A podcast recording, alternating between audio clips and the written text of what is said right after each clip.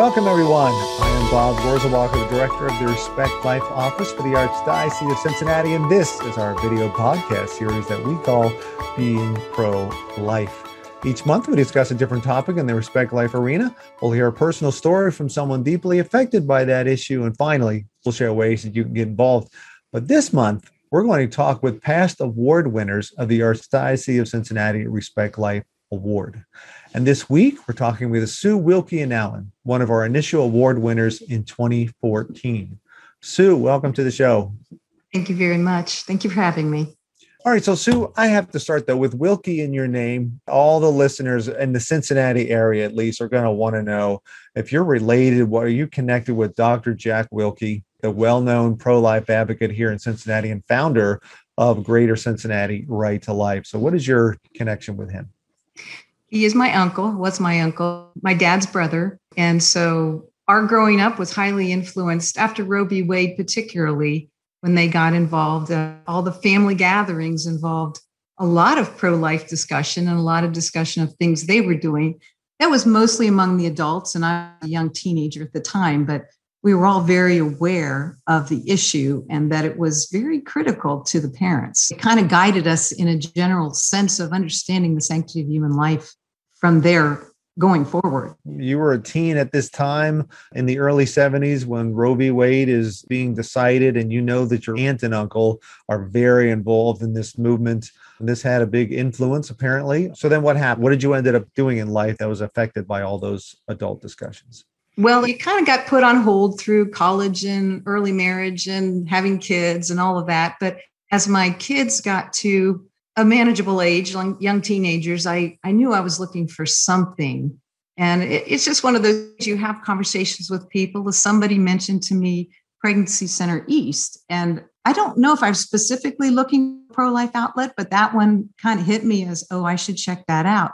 So in 2003, I joined them as a client at a volunteer. And it was an amazing experience. I volunteered there from 2003 to 2009 and then in 2009, I actually joined the staff as the office manager. And I worked there through 2014. And then just to follow through on the Pregnancy Center East connection, which I'm still very connected to, became an advisory board member. And then shortly after that, I was asked to become a trustee. They're two separate parts of the board.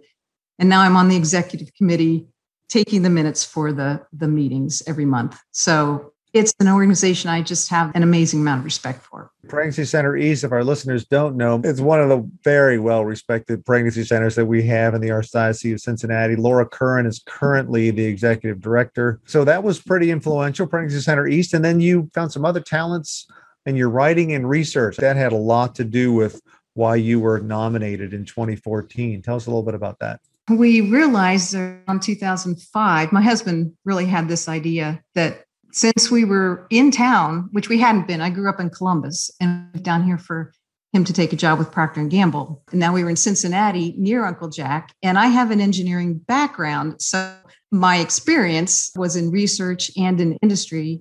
I always loved research part and problem solving and just following that technical training. We went to Uncle Jack and said, Hey, is there anything I can do for you as a volunteer to help your organization? And they came up with a project for me. And Bradley Mattes is the co founder with Uncle Jack. And they came up with a project where I could analyze the demographics around the Planned Parenthood surgical abortion facilities. It was kind of a real basic using census data. And I came up with a, my first article, which was then is published in their connector.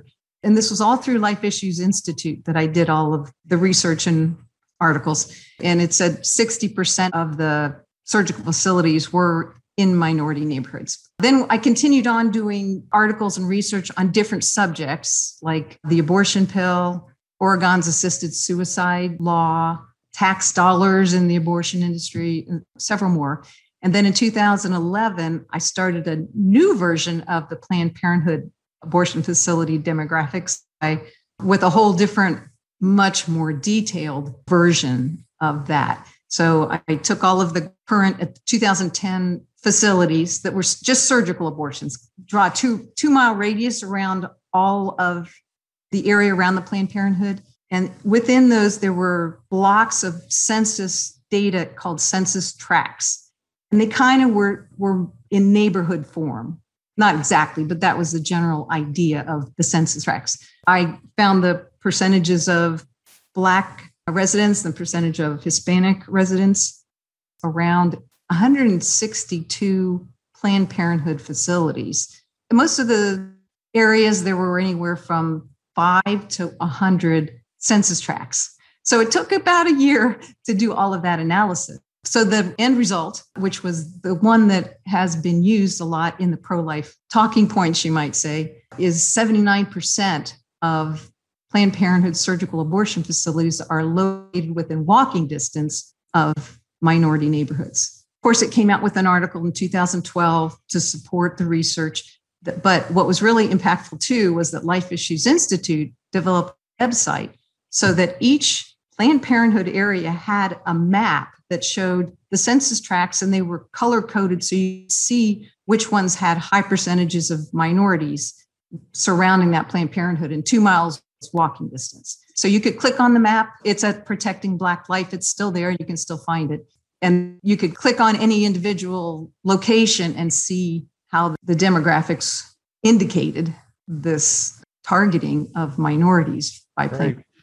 I consider that a pretty, at least in our world anyway, a pretty well known fact. You're the researcher that made that known, or there's been a lot of others at the same time? The particular statistic was mine, and pro life leaders that I have met, they knew it. They've known it for a long, long time. It wasn't any unique idea of mine or Life Issues Institute. It's been known they didn't have real data behind it. They're very grateful to have the data to prove that this is what's happening. All of those studies you've mentioned are of interest to me. You said you did a study on the abortion pill.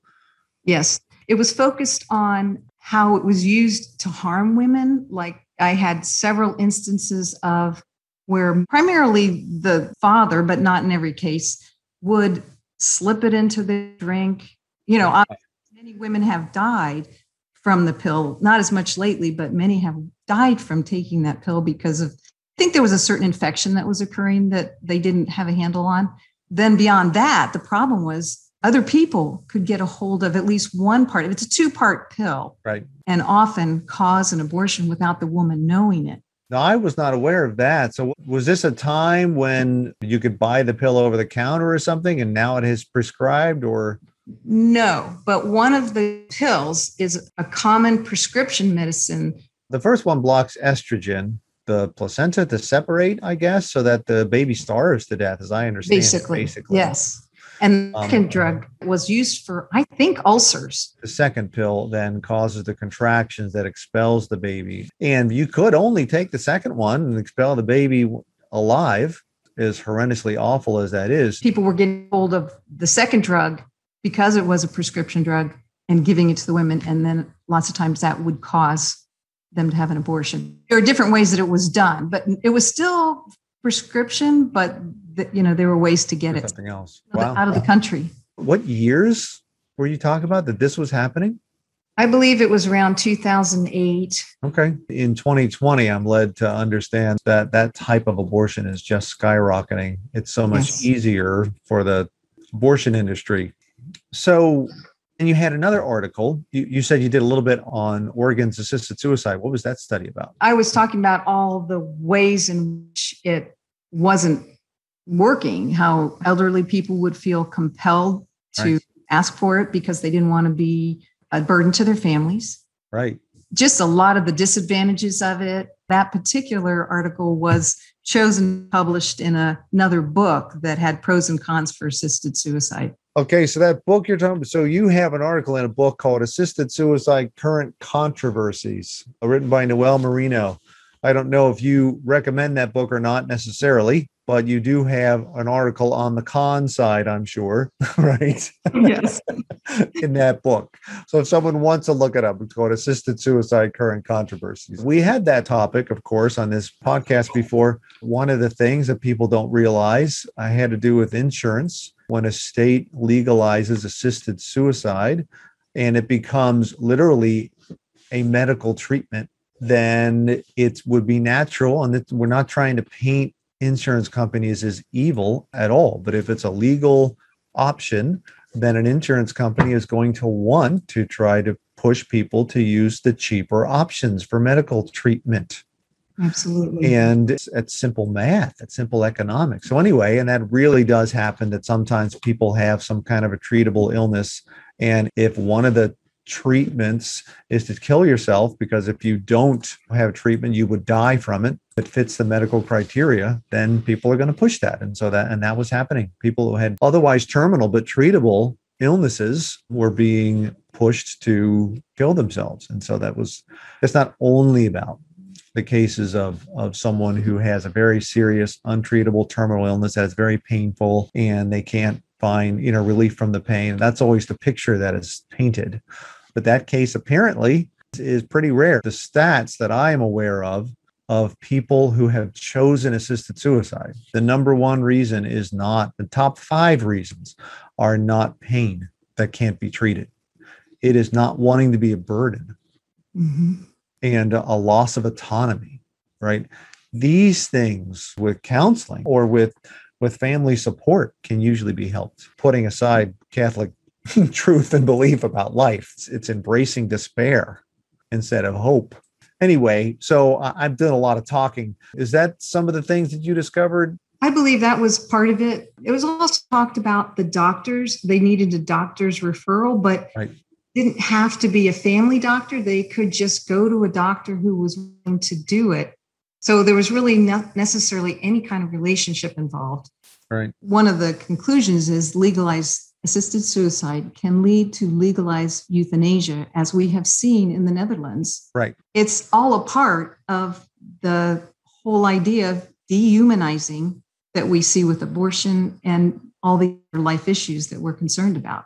When you don't see life as a wonderful gift, even in the hard times, and that it's easier to get rid of a person who is a burden or get rid of yourself that's a very bad road, as we know. Right. And people hate to use the term slippery slope, but you're right. It starts with thinking of the case of someone who is, has a terminal illness that doesn't have treatment, that is in pain, doesn't want to live anymore. It starts there. And then you have people who have dementia or can't make that decision for themselves. And well, if you've accepted the first stage, then we have to help you would use the word perhaps help someone who can't make that decision. But we all know if we were in that position we wouldn't want to live. And then children who have serious disabilities that can't speak for themselves well we should just help them by not having them suffer in this life anymore. I mean it just you're right. It just turns into euthanasia right? It's the whole idea behind abortions for fetal anomalies. Right. The assumption is that child is not going to have a life worth living even though we know as Catholics that life is a gift from God. And if God wills you to be conceived and born, there's a reason. God has a purpose for every individual. And so many lives have been cut off by abortion that we have no idea who we've lost that could have been critical to our world. Right. God gives life, and life, all life has value whether everybody sees it or not. There are so many different levels of that. There are stories of people who were believed in utero was going to be severely disabled and didn't end up being nearly as disabled as they thought that. There's those stories, right, and what they have done in their lives. And there's also, though, stories of people who have overcome great disabilities and done incredible things. Uh, there's that. But then there's also those that they, they're severely disabled and they didn't overcome anything and they have to be cared for. And then the families that cared for them and the love that they learned from that and what they feel like they learned from that from that person that can't do much more than smile and show a little bit of gratitude for being cared for but how that has impacted the caregivers. All life has value. That life and what they can how they can affect the lives around them. You throw that out of our society and then all kinds of things happen assisted suicide abortion euthanasia I mean, it just, you know, the list goes on and on. Those were three. Abortion centers are typically target minorities that the abortion pill, uh, there was a different take how easily that could be abused. I suppose that was that was a little while ago. You could talk about different things about the pill today, but then assisted suicide. Other other interesting topics that you did research uh, on? I did one kind of related about the percentage of prenatally diagnosed children with Down syndrome what percentage of those were aborted. And it was it varied but it was in the 80 to 90% range at that time. Again that was probably before 2010 in the united states? No this was oh. worldwide. Okay yeah. Related to that uh, another article i did was on the march times and how they were in one instance in england they were touting their success and how many down syndrome babies had been aborted to prevent the birth of babies with Down syndrome, which their goal has always been to help children with disabilities. That's how most of us know them and be of, of aid to them that way. And they do a great job of that. But another piece of their mission is to prevent the birth of babies with these disabilities. But at the time, they were only recommending prenatal diagnosis or testing of women 35 for that. And most of the Down syndrome babies at the time were being born to women younger than that because they weren't having that prenatal diagnosis. I remember that they were intending to reduce that recommendation to less than 35. And I don't know what all the reasons are. Obviously, there's a lot of health reasons to do that too for pregnant women. But downside of it would be then they would be finding these Down syndrome babies. And, and remember, most of the Down syndrome testing is just blood markers. So they may say you are likely to have a Down syndrome or you're not. And so a lot of people would abort based on just those blood markers. They could go on further to have, you know, in their tests like uh, amniocentesis, and then they get a better chromosomal reading of what going on. But we had friends who were not particularly pro-life or anti-pro-life. They were told, life based on the blood markers, that their second child was possibly going to have Down syndrome, and they really did consider having an abortion. And my husband worked with the father and had a lot of conversations with him and helped him to understand that that wasn't necessarily the best answer. And they went on to have the baby, and he was perfectly fine. He didn't right. have Down syndrome. So they they were always grateful to Bob for having that conversation with them because he was obviously pro-life and taught them some things that they really weren't thinking about or aware of at the time That's right. There's so many sides to that. First of all, the diagnosis could be wrong, but even if it's right, you don't kill a child for having a disability. There was a study done by a doctor at the time I was writing my article on Down syndrome, and he found that parents who were taken aside and given information about life with Down syndrome, possibly meeting others who had Down syndrome children, that made a huge difference in their decision to, to go forward with the pregnancy. But a lot of doctors at that time would just say, looks like you have Down syndrome, baby. I think your best option is to abort. And people would just go with that, not knowing better, really. That was a very sad situation to see how it's so easy to help people get past it and it wasn't being done. I feel like it was 2018 when the what about Iceland in particular got really big news about how they pretty much said that they have eliminated Down syndrome in their country and it wasn't because of some medical breakthrough or something. It was because of pre diagnosis and abortion. Such a horrible message. So, are you working on a research project right now that can't talk about?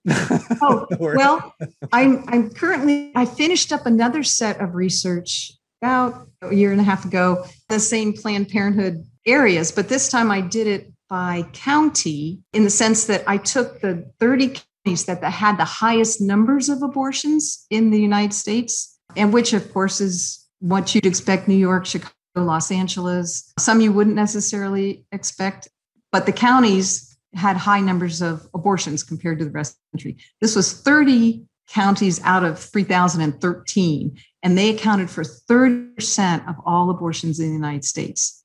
They also have relatively high numbers of minorities, most of them were fairly big cities. So I was looking at them as a group and found many statistics relative to that. That my real thought on it was as much as I would, you know, we should focus on abortion in every city, in every locality, in every person, that if we could even make a dent in those top 30 counties, what a difference that would make. That has been published. My general results were published in the fall, and I have other pieces in it one I would really like to do that hasn't been done yet.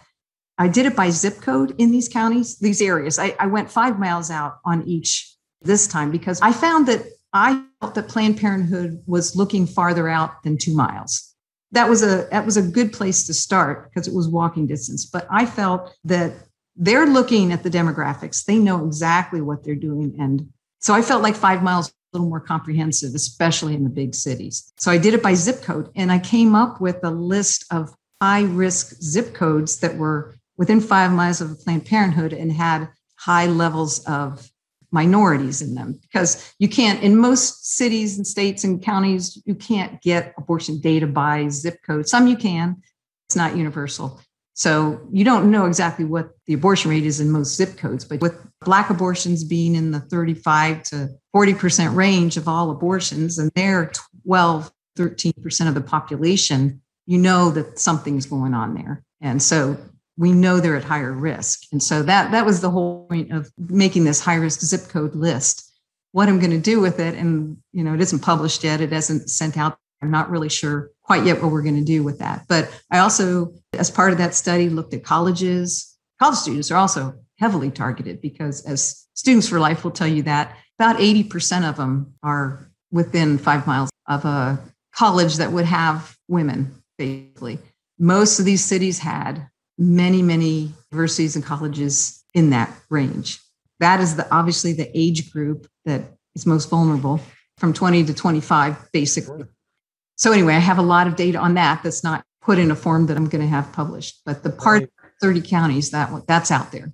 Do you think that targeting of, of minority neighborhoods has more to do with actually racism, not wanting more minority babies, or does it have more to do with it's just economics? It's more likely to be a poor neighborhood. It's more likely to be a neighborhood where it's easier to convince women you cannot raise this child. You need to have an abortion.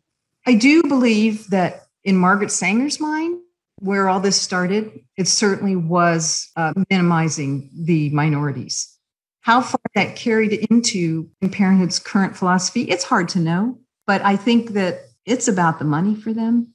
Something like 60% of their clinic income is from abortions, even though they would say it's only 3% of their. Right. They say it's like two and a half percent or something like that. Yes. It, it depends on how you count.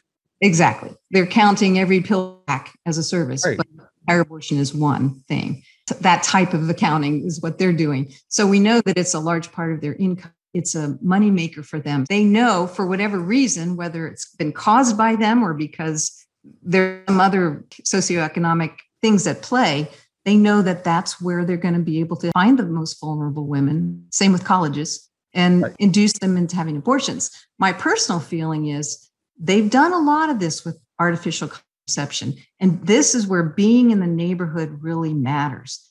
People drive by Planned Parenthood. It becomes a very familiar place. And girls go there because they don't really have another place to go or don't know of another place to go, which unfortunately, there are places they don't know what's available.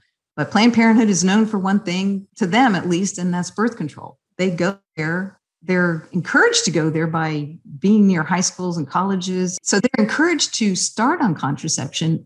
And I believe 54% of women who've had abortions say they were using contraception within month of getting pregnant. So they also know that it fails regularly. So for them, getting these women hooked on any type of contraception is the first step in the door. Then when it does fail, as it often does, that's who they go back to. And they've got all the words, they've got all the propaganda to help women believe that this somehow is the better choice for them. And that's pregnancy centers are so critical because pregnancy centers are out there providing a different message and offering free pregnancy tests and ultrasounds and showing women the possibilities as opposed to telling them they can't do it. A lot of women, obviously, who get abortions are poor but my opinion is why should Planned Parenthood or anyone else take the attitude that they don't deserve more? Because Planned Parenthood makes money off abortions. Their motives are clearly not pure. They never will be. It's an evil act. I believe being in the neighborhoods has been an influence. I don't know how much, but I think they're there for a reason because they can be more influential there. And you and I both know, you already started to touch on it, that pregnancy care centers are painted by the pro choice crowd as pretend medical shops that have no interest in taking care of women. But my goodness, if, if you walk in one, that's exactly what they do. They care about the woman, they empower women. Abortion exactly. doesn't empower women, helping a woman to understand, hey, we're with you and you can do this whether it's raising the baby or placing the child for adoption. Either one of them is a very courageous, empowering choice. And helping women to do that, that's the women's rights thing. You know, that's the message that young women need to have. And that's what they do at pregnancy care centers. And they care about the women and the baby. Okay, well, very good. So, all or at least many, anyway, of the articles you mentioned, we can post on the website, as always, at www.catholicaoc.org. You'll be able to find them there that she talked about. All right. Well, thank you so much much, Sue, for spending some time with us today, sharing. Thank you for the research that you've done, as well as sharing with us what you've done, because clearly you've been a mover and a shaker there and helping to educate people about what's been going on and these life issues, in addition to just being right there on the ground and volunteering your work with Pregnancy Center East. So thank you for spending time on the show with us today. Well, thank you for having me. I want to thank all our viewers and listeners for tuning in on this episode of our Being Pro Life series. Head to the website to view more resources talked about in this episode at www.catholicaoc.org slash being pro life. Thank you again for joining us today. I look forward to being with you next time.